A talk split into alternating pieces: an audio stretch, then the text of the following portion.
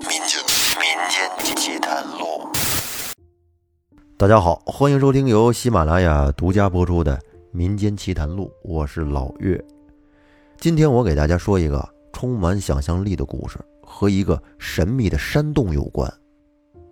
一说起洞穴呀，可能会给人一种本能上的恐惧，在我们的印象里都是充满了黑暗与未知。对于那些胆儿大的朋友呢，见到洞穴之后，一般可能就去探险了。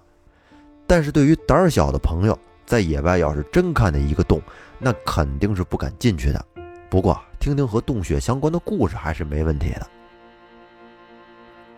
话说很久以前有一个书生叫贾贵，他赴京赶考，考完试之后呢，在回来的路上，途经有一段山路，他走着走着，突然天上就开始下起了倾盆大雨。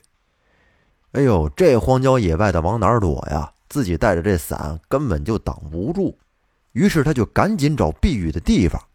哎，这找着找着，忽然就看见在旁边不远处有一个山洞，于是呢，他就跑到这个山洞里边去避雨。他一进的山洞啊，就发现那洞口比较狭小和隐蔽，不是很容易发现的。但是，一进去之后，里边却很宽阔、幽暗深邃。一眼都望不到头。他就观察这个洞里边，只见洞中落满灰尘，似乎好久都没有人来过的样子。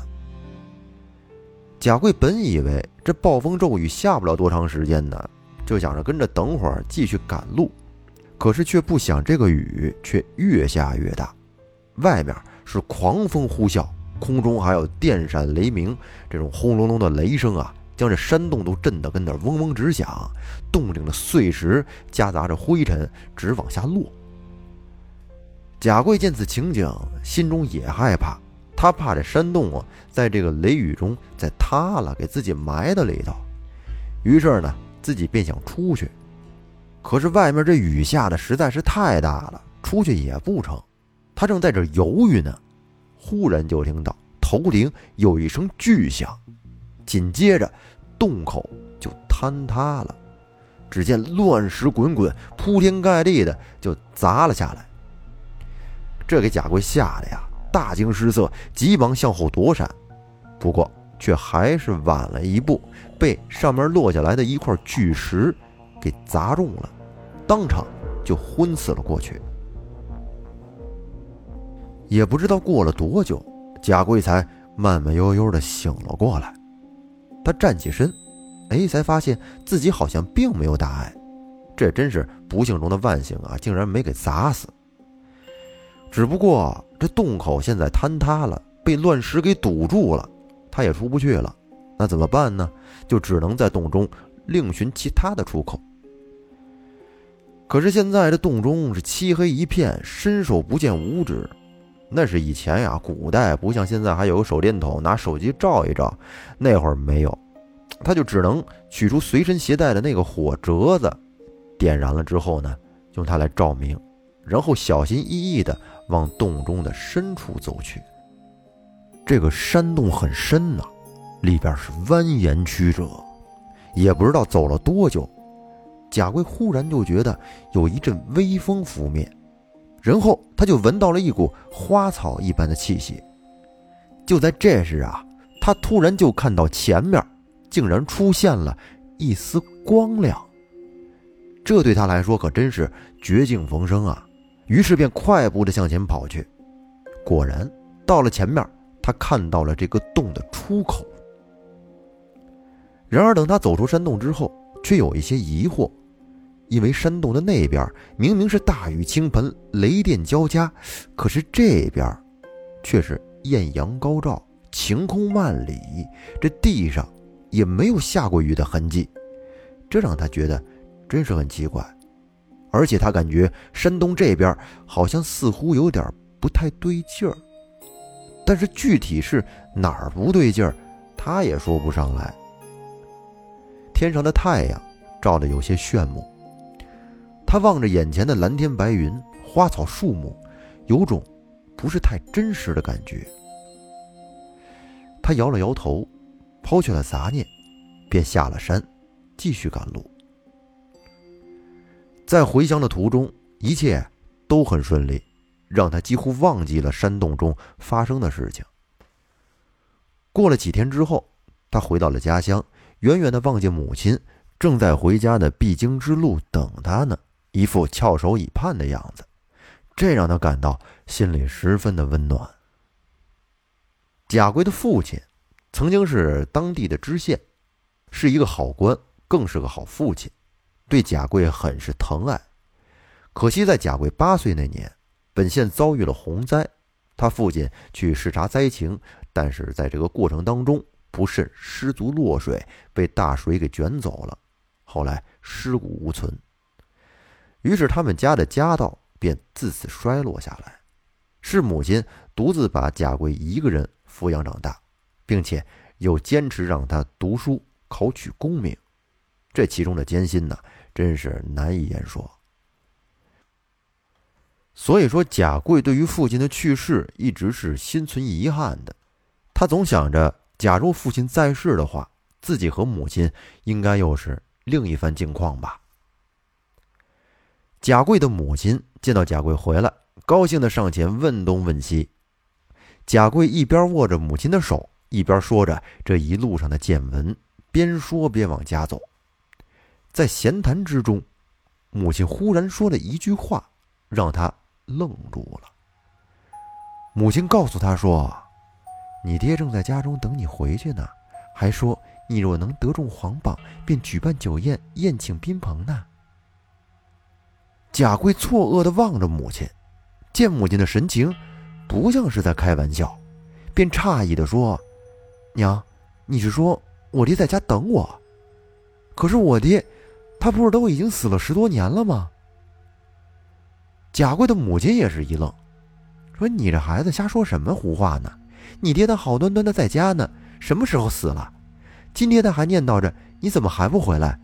你可倒好，回来就说这些丧气话，莫不是发烧烧坏了头脑啊？”贾贵听到这儿，彻底迷糊了，他不知道母亲这是怎么了。还没来得及仔细询问，两个人已经来到了一座高大气派的府邸前。贾贵望着这府邸，顿时愣住了，因为这里正是他的家，而原本记忆中的那个破败的小屋已经消失不见了。贾贵的母亲说：“你还愣着干什么呀？赶紧进家来，去和你爹讲讲这次考的怎么样。”贾贵诧异的跟随母亲进了家门，见家中屋舍雕梁画栋、富丽堂皇，庭院中摆放的石雕桌椅等装饰物甚是精美，看起来都是价值不菲的。而就在这时，一个身材消瘦、气质儒雅的人从屋中走了出来。纵使已经多年未见，贾贵还是一眼就认出了这正是他的父亲。这时，父亲开口询问他：“这次考得怎么样？”语气虽然略有些严厉，但是在神情中却难以掩盖父亲的慈爱。贾贵为眼前的一幕所震惊，呆愣了许久，才跟父亲交谈起来。父亲的言行举止和十多年前简直是一模一样，就像是不曾离开过似的。而这时的贾贵一时间也糊涂了，竟然不知道眼前的这一幕到底是真还是假，是实还是虚。当天晚上，贾贵与他母亲就求证当年洪灾父亲失足落水的事儿，可是他母亲却诧异地说，并没有发生过这件事儿啊，甚至咱们这儿连洪灾都没有出现过。于是他反问贾贵，为什么能说出这种话呀？于是贾贵便将记忆中的事儿讲给了母亲听。母亲听完以后，摸了摸他的额头，怀疑他是不是发烧烧糊涂了，又让他早些入睡，好好休息休息。贾贵觉得这件事儿真是太让人难以置信了，又找其他人求证，可是得到的都是同样的答复，这让他百思不得其解。他怀疑是不是自己的记忆出现了问题呢？贾贵虽然对这离奇的事儿感到疑惑，但是父亲能够死而复生，而自己的家境也不再像先前一般窘迫，他还是非常高兴的。没过几天，又有喜讯传来，贾贵皇榜高中，得以入仕为官了。这对他来说真是个天大的好消息呀！他虽然是初入仕途，但是好在父亲为官多年，人脉特别广。不仅可以教他为官之道，更是给他引荐了很多结交的不少官员。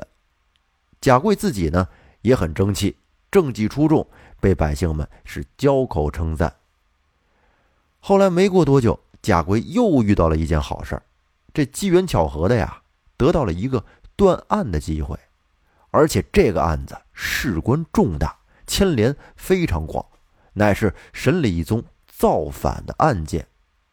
在审案的那天，大堂中旁听的人都是位高权重的朝中官员，人人都正襟危坐，而堂下的差役位列两旁，堂中是气氛庄重。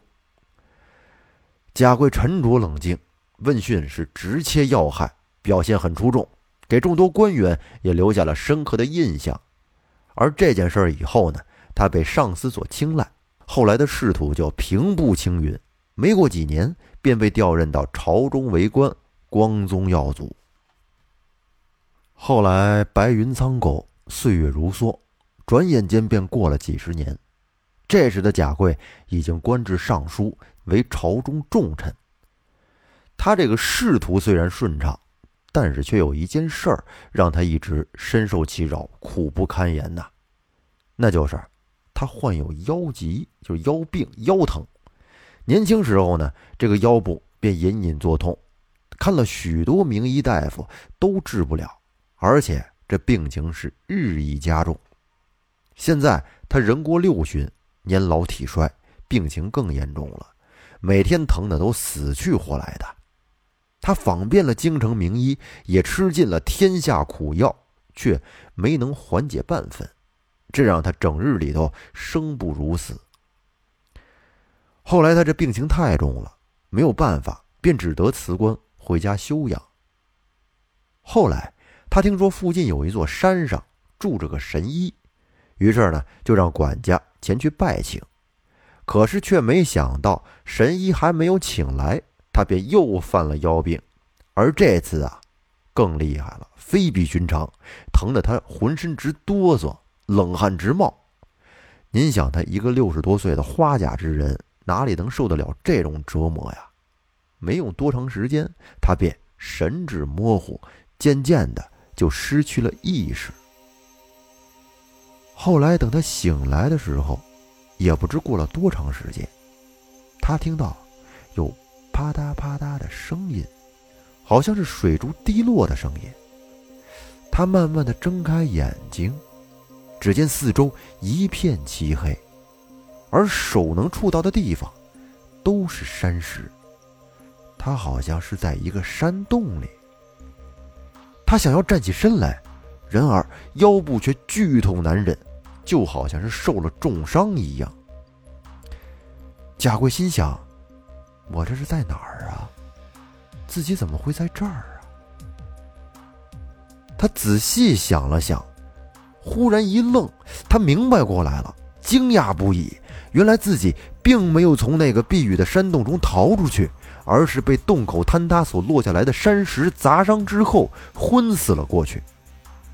而先前所发生的一切，逃出山洞、见父亲死而复生、自己又在朝中为官等等，都只是昏死后所做的一个梦而已。什么荣华富贵，什么朝中重臣，都是梦幻泡影一般。怪不得梦中自己会得腰痛之症啊！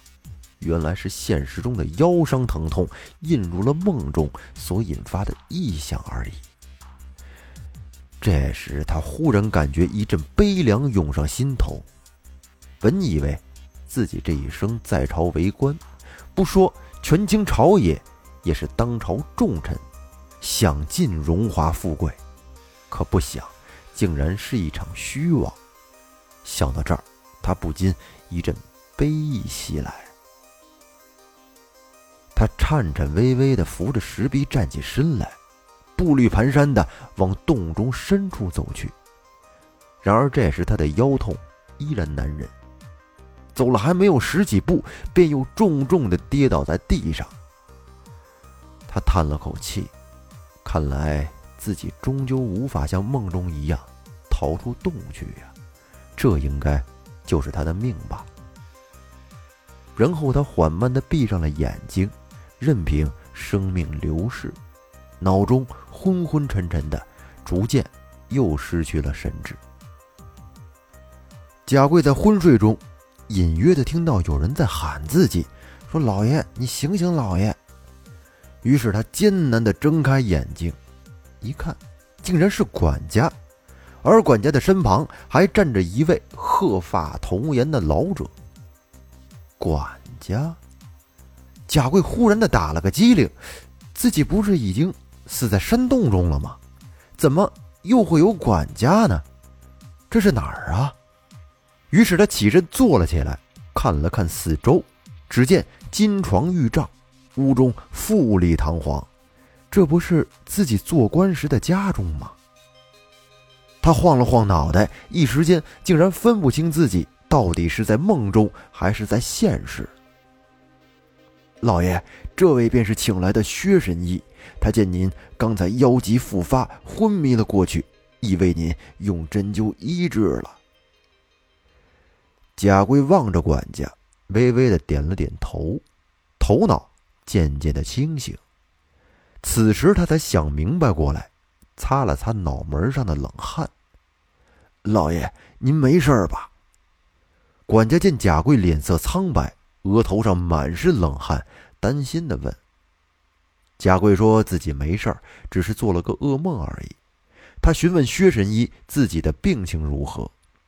薛神医说：“大人的腰疾，我行医数十年，从未见过，也找不出病因，恐为无根之疾，无缘之病，非人间之症，亦非。”人医所能医治，我只能以针灸缓解病痛。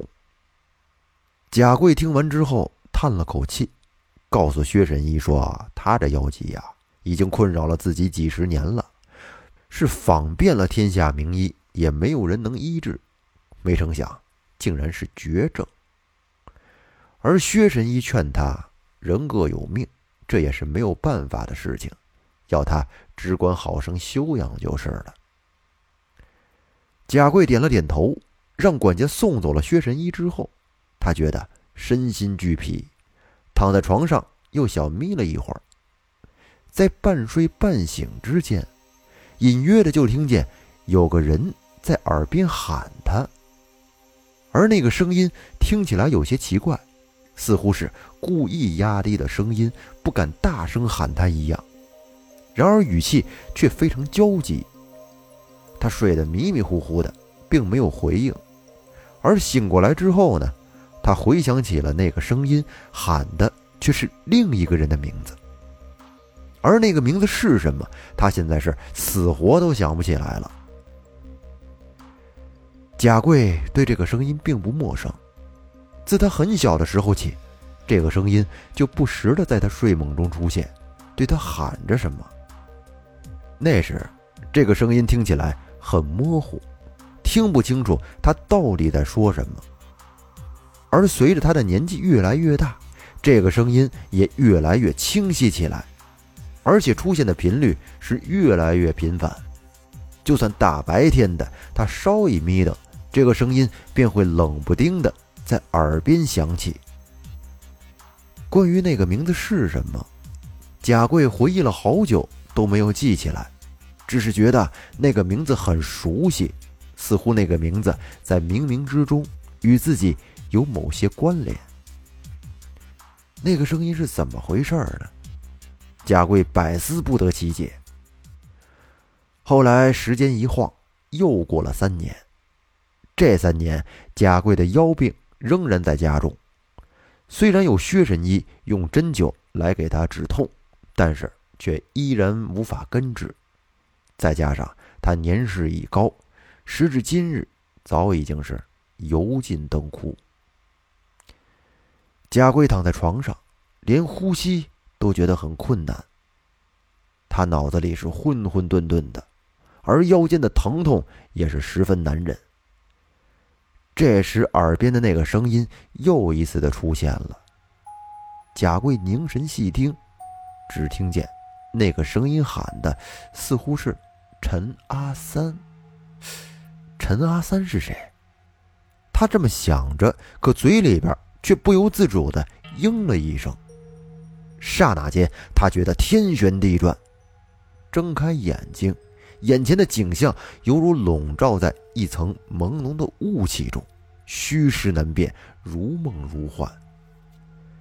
顷刻之间，一阵风将雾气吹散了，四周的景象突然全都变了。贾贵惊讶地发现，他自己这时正在公堂上，手里拿着杀威棒，站在一列衙役之中。而堂中跪着一个犯人，被枷锁缠身，好像是罪大恶极的样子。堂上坐着许多的达官显贵，皆身穿官服。看起来品级不低，他们都望向贾贵，神色威严。其中有一个官员脸色铁青，怒不可遏，大声喝道：“说将衙役陈阿三押下去，关入牢中，听候发落。”贾贵睡眼朦胧的打着哈欠，还没来得及想发生了什么事儿，便被逮捕入狱。贾贵在狱中渐渐的回过神来。这时，他记忆就好像泉水一般在脑海中喷涌而出。他这时头疼欲裂，就好像要炸开了一般。他在想：难道我是陈阿三？这时的梦境与现实交叠，难辨真假。过了好久，他才清醒过来。没错，自己不是贾贵，而是衙役陈阿三。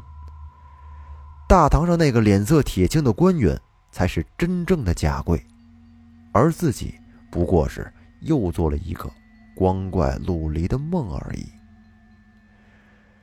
陈阿三捂着脑袋，后悔不已。昨天与那帮狐朋狗友赌到深夜，赢了几吊钱，心情大好，又打了壶酒喝，可不想竟然忘了今日众官齐聚，要开堂审理反贼之案。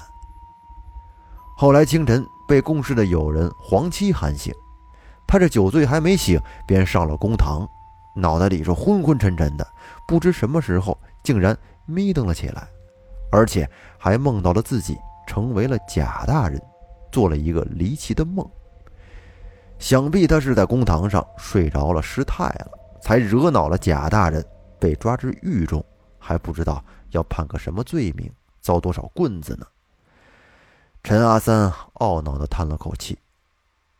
过了没多久，好友黄七前来探望，告诉陈阿三说：“他在公堂上可真是闯了大祸了，不仅拄着杀威棒睡着了，而且还打起了呼噜。公堂上坐着的那可都是些达官显贵、朝中要员，怎么可以在他们面前如此失态啊？”那贾贵原本对此次审案极为重视，毕竟事关前程。想要在众大人面前好好的表现一番，可没成想却被陈阿三搅了局，落了个管理下属不利的污点，这脸色是当场被气得铁青。黄七见情形不妙，便在旁边偷偷的叫唤他的名字，可是见他也不醒过来，又使劲的掐他的腰。三番几次后，他终于有了反应，可是却睡意朦胧的应了一声。这堂上本来就安静，他这一声算是彻底把众人的目光都吸引到了他的身上。贾贵这时被气的是七窍生烟，所以这才命人将他押入到了牢中。陈阿三听完之后是悔得直跺脚啊！那贾贵行则严苛，可是出了名的，自己这次触犯了他的眉头，让他颜面扫地，怕还不知。要落得个什么罪名，遭受怎样的刑罚呢？陈阿三心中忐忑不已，一夜都没睡。第二天，消息传来，他因为玩忽职守、藐视公堂的罪过，被判三日后杀头。陈阿三听完之后，顿时被吓得体如筛糠，大呼冤枉。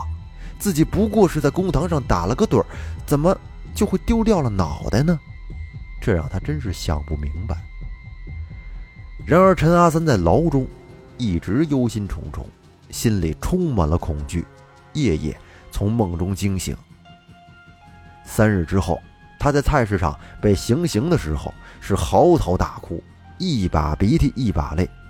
他对刽子手说自己死的冤枉，一世人生。未及而立之年，还没有娶妻生子，便早早的死了，岂能不悲伤啊？刽子手说：“浮生若梦，你又有什么好悲伤的？你又怎么知道这陈阿三的人生不是在梦境中呢？”随着刽子手手起刀落，陈阿三的头飞出了一丈多远，他觉得天旋地转，四周的场景。渐渐的在他眼中消失，而后又再次变换。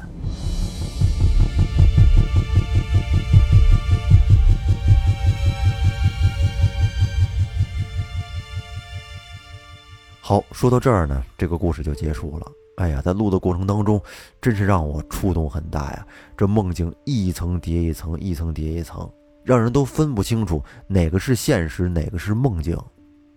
这就好像是平行世界一般，那个山洞是连接着一个平行世界和另一个平行世界的，啊，一个隐秘的通道，而无意中进入这个通道，就会触发平行世界的一个开关。这个真是太有意思了，就跟以前的那部电影《盗梦空间》一样，是一层叠一层的梦境，就是在梦中醒不过来了。其实这种梦啊。我前段时间也做过，一直到现在还让我心有余悸，因为当时那个梦呢，梦到的是我的家人，家人在梦中不是太好，嗯，我在梦中就很悲伤啊。我想呢，我多希望这能是一个梦啊，当我醒来之后，一切能变成其他的样子。然而没想到的是，到后面我真的醒了过来，醒了之后就是现在的这个样子了。我摸了摸眼角，发现眼角的泪痕还没有干呢。确实，在梦里是真的哭了。当我醒来以后呢，不禁的十分的庆幸，因为在梦中的那个场景、那个世界真的是太真实了。然而醒来之后，在这个现实世界中也是如此的真实，有的时候让我们就很难分清楚我们现在所处的这个空间到底是不是在梦境中呢？这个其实，在我们《民间奇谈录》的最开始的几期说过一篇啊，黄粱梦。